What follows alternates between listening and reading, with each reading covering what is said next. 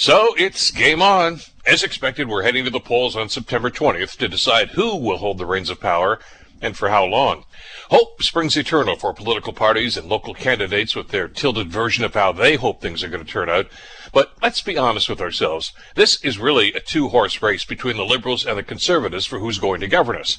The only time the NDP actually even had a sniff of power, federally that is, was a few elections ago when they amassed enough seats to become the official opposition to Stephen Harper's majority government. But that was only because a number of Quebecois abandoned their support for the bloc and voted NDP. History shows us that that was a electoral aberration.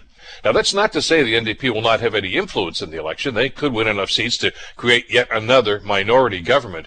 But too many Canadians probably feel the NDP policies are far too out there to trust them with government. Unfortunately, not too many of us are paying close attention to campaign promises these days as we cling to the last few remaining weeks of summer, but we should be paying attention. The two frontrunners have very different visions for dealing with the pandemic, and for Canada's future. It's critical that we separate the fact from the fiction of election promises and make our choice. After all, we only get one chance to get this right. I'm Bill Kelly.